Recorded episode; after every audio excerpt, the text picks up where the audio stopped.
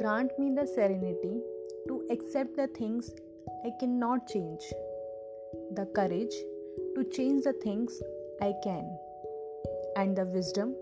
to know the difference. Living one day at a time, enjoying one moment at a time, accepting hardship as a pathway to peace, taking this sinful world as it is, not as I would have it,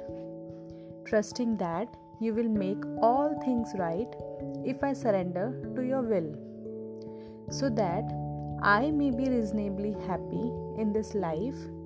and supremely happy with you forever in the next.